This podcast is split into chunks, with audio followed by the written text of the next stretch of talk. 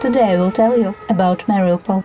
The city is located on the coast of the Azov Sea in the southern eastern area of Ukraine in Donetsk Oblast.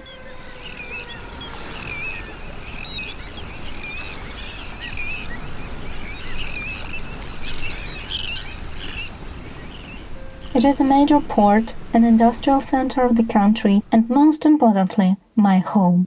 Mariupol received the status of a hero city on the 6th of March 2022. This rank manifests acts of heroism and resilience of the city's inhabitants during fighting Russia's armed aggression against Ukraine. Mariupol has been under siege for 30 days. 90% of the city has been destroyed. More than 230,000 people have died. Many still haven't been found, so this number might be higher.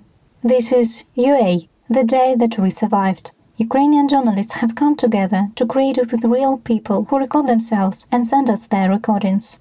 Why is the enemy so hostile towards Mariupol? First and foremost, because this city is a symbol of Ukrainian spirit in the East. In 2014, after Donetsk was captured and the self-proclaimed Donetsk People's Republic emerged, Mariupol was also in danger of occupation.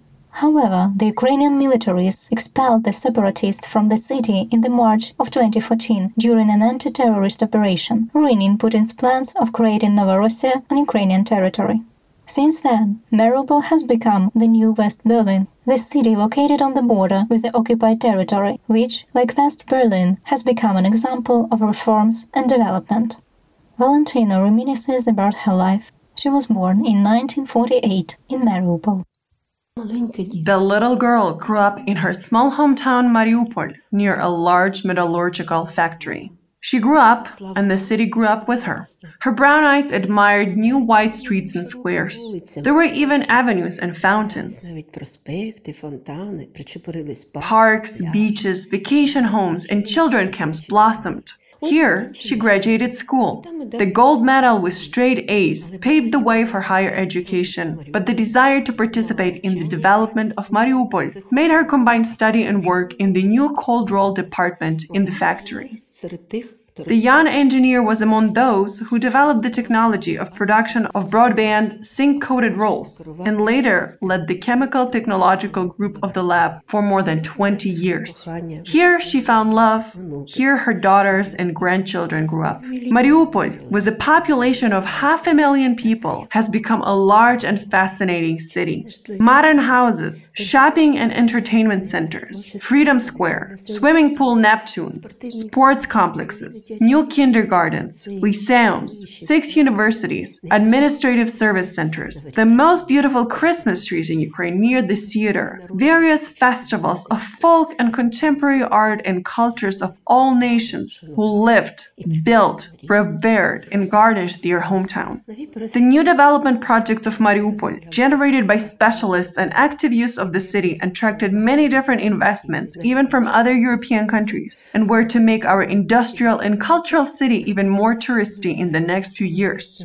We wanted the whole world to see how prosperous our city is and love it as much as we do. But on March 19, this girl, as an elderly woman, with tears and under the roar of a cannon, left her beloved and burned city. War does not have a woman's face. Women of Mariupol do not have water, food, heating, light. What they have is fear for the lives of their children, who do not understand why their joyful laughter disturbed someone, why smoke and destroyed buildings are everywhere, and why lifeless people laying down on the roads do not get up. Oh, the whole world that I wanted to embrace. Do hear the cry of a little girl from Mariupol. Mom, I don't want to die. Я не хочу вмирати. Mariupolians say that they are used to living close to war, so the first strikes in 2022 didn't scare many. Only a small portion of people decided to evacuate. Some even wanted to return to the city as soon as possible. Natalia, Valentina's daughter, met the war far away from Mariupol. She tells about her first thoughts on the 24th of February and her experience of living near the front line. A few days before the war, my husband and I went on vacation to the Carpathians. The war caught us suddenly, like anyone else. We were shocked and spent the first few hours on the phone. The first thing I thought about was that I urgently needed to go home because in Mariupol I left my mother, sister with her family, cousins, mother in law, and all my friends and godparents.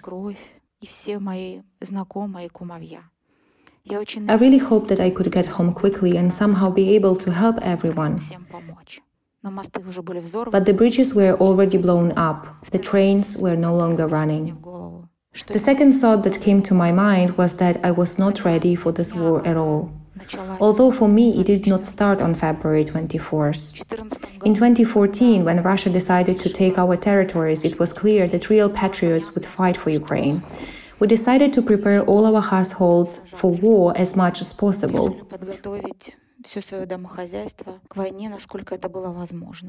We had time to buy groceries, we had time to pack and go back. We have inspected our cellar, we installed ventilation, gathered the necessary tools in case the house would be bombed and we would have to save ourselves. We prepared a place in the cellar for my mother, who at that time was a 70 years old pensioner. We have prepared. Sometime later, in January 2015, our eastern district of the city was shelled, but then Ukraine found strength to defend itself. Our enemies were driven back several kilometers from the city. We were anxious but believed that they would not come closer to the city. And every day our confidence got stronger. Our city was returning to its usual life, but the food and the go back stood in their place for almost a year. Then it became clear that these preparations were probably no longer needed. We used the groceries, unpacked our suitcases, and began to lead our normal lives.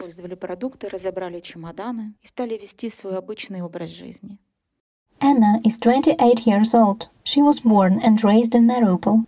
In 2014, she used to say that she is from the city which is defending. Eight years ago, when Russia invaded Ukraine, my whole family stayed in the city, even when Russian tanks were 20 kilometers from the city. We were worried, but it seemed that we were in a safe area, where there was no shooting. This time my family is safe again, but not all of it. For 28 days I have not heard the voice of my grandfather, who will turn 85 in July. In peacetime, I often came to Mariupol to spend time with my parents, go to see, talk to my grandparents, show the city to my boyfriend, and stay in a place where I grew up.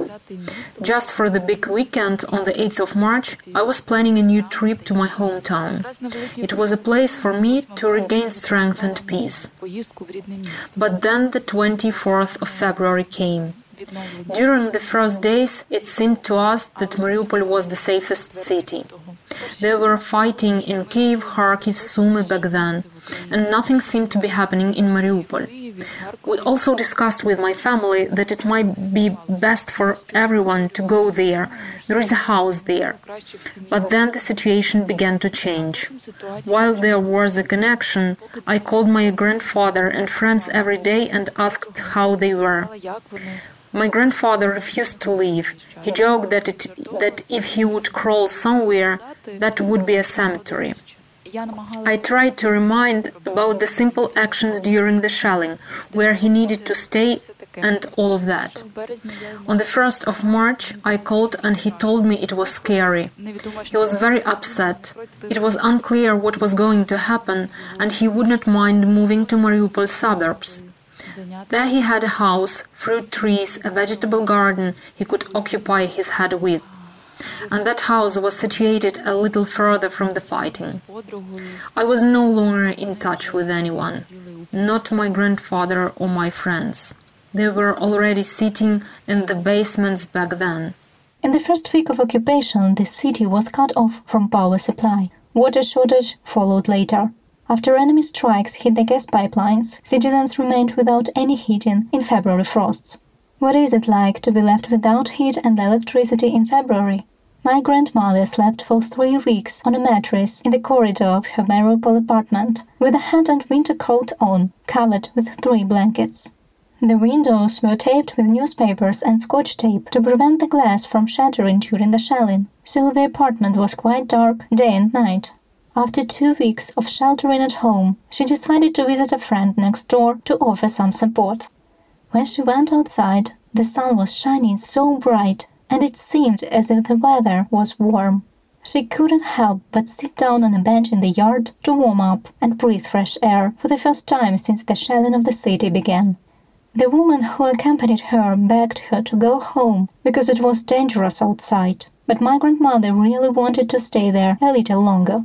Eventually, in a few minutes, they both came into the lobby, and as soon as the metal door behind them closed, a loud explosion erupted. In the yard, an enemy missile exploded in the air, destroying the bench they were sitting on. Nobody went out to see the sun anymore. On the 21st of March, the occupants destroyed the last means of communication in the city. A deliberate information vacuum was created in Mariupol so that no citizen would know what was going on. Relatives couldn't keep calm while having no way of hearing from those who stayed back in Mariupol like Anya, whom we have already heard in this episode. Зараз абонент знаходиться поза зоною досяжності. Будь ласка, залиште повідомлення після сигналу. Um, от, до сьогодні By this day, we have been calling Grandpa every day, but we only hear that the subscriber was not available at the moment. ми For some time, we have tried to find out how my grandfather was doing. I found a group on social networks where people wrote where the shelling was, where the houses were intact, and so on. далі. Там ми There we learned that there was no water in the city, no heat, no food, that some people were cooking food on the streets at the campfire and organizing some points with generators to charge phones. організовуються якісь пункти з генераторами, щоб заряджати телефони. In general, it is very strange to hear in the 21st century, and in fact, it still doesn't fit in my head. Although I read about it every day, and I've even heard such stories from my friends, and it's all very scary and immeasurable. The situation in the city is very changeable. What was relevant in the morning, in the evening could burn out, and the lives would be taken away. I try not to look at the photos of Mariupol. I don't recognize the city anymore and it hurts a lot.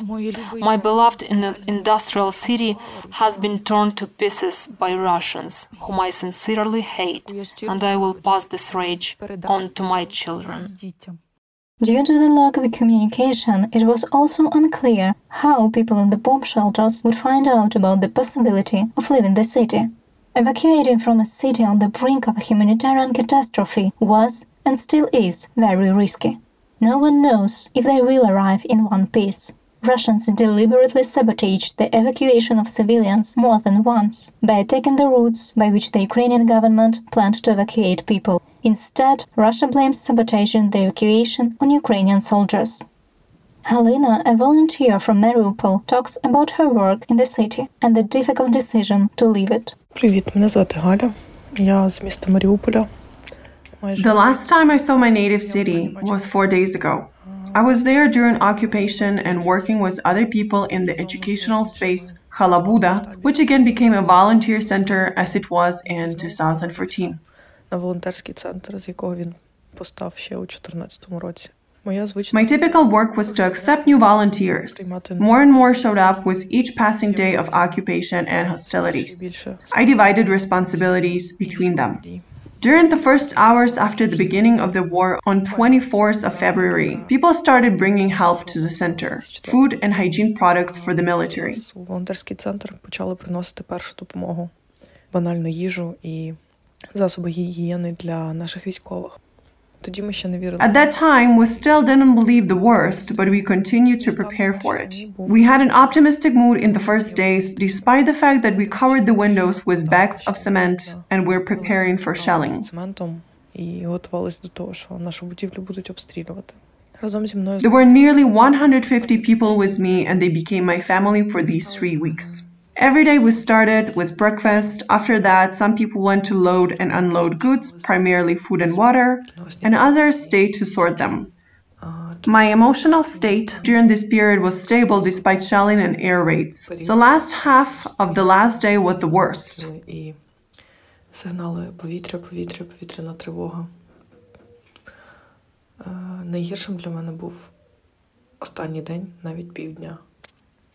The shopping center caught fire on the next street, and on the other street we saw Russian soldiers and tanks. Центр, а через вулицю від е, місця знаходження нашого волонтерського центру ми вже побачили російських строкових військових і їхні танки. Рішення I decided to evacuate. I didn't want to endanger others, especially my family, because of my volunteer work. So I made a quick decision, and in half an hour, I was in a car with five people, two dogs, and a minimum of things. За півгодини ми вже були в машині в шістьох в маленькому гольфі е, з двома собаками і з мінімумом речей. For three days, while I was getting from Mariupol to the free part of Ukraine, I was crying and realizing that it was good that I said goodbye to my family, and it was bad because I might not see them again. And these people, volunteers who decided to stay in the city, are heroes. And who am I? I don't know. I don't have a home anymore. I don't have a team that had been working with me for six years and became especially dear to me during the last three weeks. Who I? I don't know. Більше в мене немає дому, команди, яка працювала поряд 6 років, і останні три тижні була особливо рідною і підтримуючою для мене. Е, В мене більше I немає don't have a cat anymore, but I have a stranger dog that has become mine. собака, яка стала рідною за цей час і живе тепер зі мною. So for me, this is probably a new beginning with old values. There are many confirmed cases of Mariupolans being smuggled into Russian territory, including children, medics, and hospital patients. Just imagine first, the enemy destroys your house with all kinds of weapons, kills people dear to you, destroys the infrastructure that ensures your existence, and then saves you by smuggling you into its territory. Russians allow themselves to speak of Ukrainians as a brotherly nation, but the Russian army has already killed more Russian speaking people than Ukrainian nationalists throughout the history. Natalia Hayetska was lucky enough to evacuate from Mariupol to the territory of Ukraine. Here is her story. We were waiting for the announcement, but then we felt that we had to leave. We just saw more and more cars on the streets, so we decided either people in these cars knew something or they took their own risk. We also decided to flee. But how? I don't have a car, and you are simply doomed without it. We were lucky to find two cars that agreed to take me, my old parents, and my four cats. We left Mariupol on the 17th of March late in the morning. We were going to Zaporizhia through Berdyansk. We were moving in a column, like everyone, because moving apart from others was dangerous. Firstly, we drove quickly, but there was a lot of Russian checkpoints and queues in front of them, so we were standing there for a long time. We were warned that the road would be very long, but we hadn't imagined how long it would be. The real problem was that fuel ran out and there was no place to get it. First, we had no idea about turning off the car in the traffic jam. Even when you turned it off, in a few minutes you had to move again, so the fuel burned very quickly. There was a danger that fuel would run out in the middle of the road. All gas stations were empty on the way to Zaporizhia. We were given advice to stand near the car with an empty bottle so that people could guess that we needed gasoline. When it got dark and nothing could be seen, we chose the wrong direction and were, were stopped at Chechen checkpoint when curfew started. What we had to do? Staying in the middle of the road? Many people were staying, they, they were standing the night in the cars. It was very cold, sub zero temperature. There was no chance to heat the car because gasoline needed to be saved for moving, not for heating. We were looking for a place to spend the night, but on our way all the gadgets were discharging very quickly.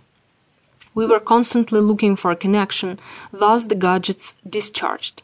We searched, then turned them off, searched, then turned them off. My colleague from Lviv was also looking for options for us on the internet and later said that we should go to a village a few kilometers away. Their mayor said that we would be hosted because curfew in their neighborhood began later. We turned, drove to the village. The mayor gave us shelter in the emergency room on the chairs and tables. We had a bottle in the car. It turned to ice overnight and did not melt until we got to Zaporizhia. According to local authorities, about 140,000 people were able to leave the besieged Mariupol, but approximately 170,000 more are still waiting for help.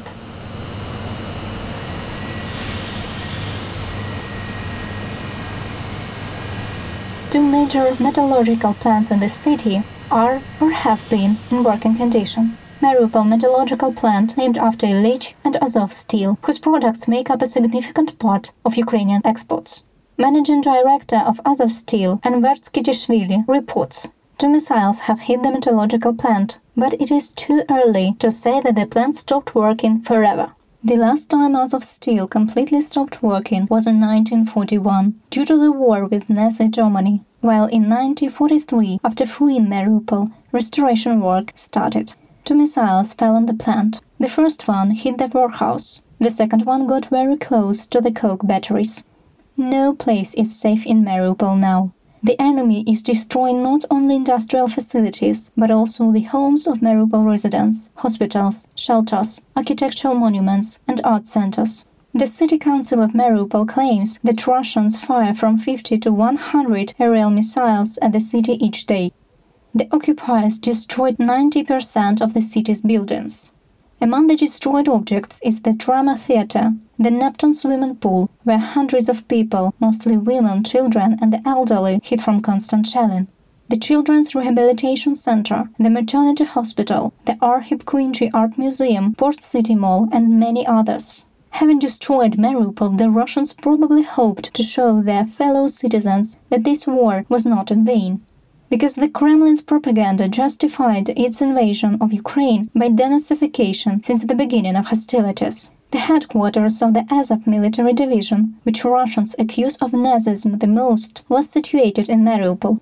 In fact, the Azov battalion was created in 2014 from volunteers who fought in Donbass. These are the soldiers who, after the shelling of the Skhidnyi district in Mariupol in January 2015, went on the offensive at the cost of their lives, holding back enemy artillery, after which no one fired at civilians, until the 24th of February of 2022. Today, Azov Battalion is a separate special unit of the National Guard of Ukraine, which protects Mariupol from those who mercilessly drop bombs on women and children from Russian invaders, of course. If they capture Mariupol, it will give Russia control. If they capture Mariupol, it will give Russia control over one of Ukraine's largest ports and allow it to create a land corridor between Crimea and the separatist territories in Donetsk and Luhansk. But we will not allow that to happen. This city is under the Ukrainian flag. Today, Mariupol stands as a Ukrainian hero city. Our military is doing everything to ensure that this will always be the case. Fierce fights with the occupants are still going on. Mariupol is a besieged fortress that is still holding on thanks to the efforts of the Ukrainian military, as well as the doctors, volunteers, journalists who cover Russian crimes, and citizens who believe in Ukraine's victory.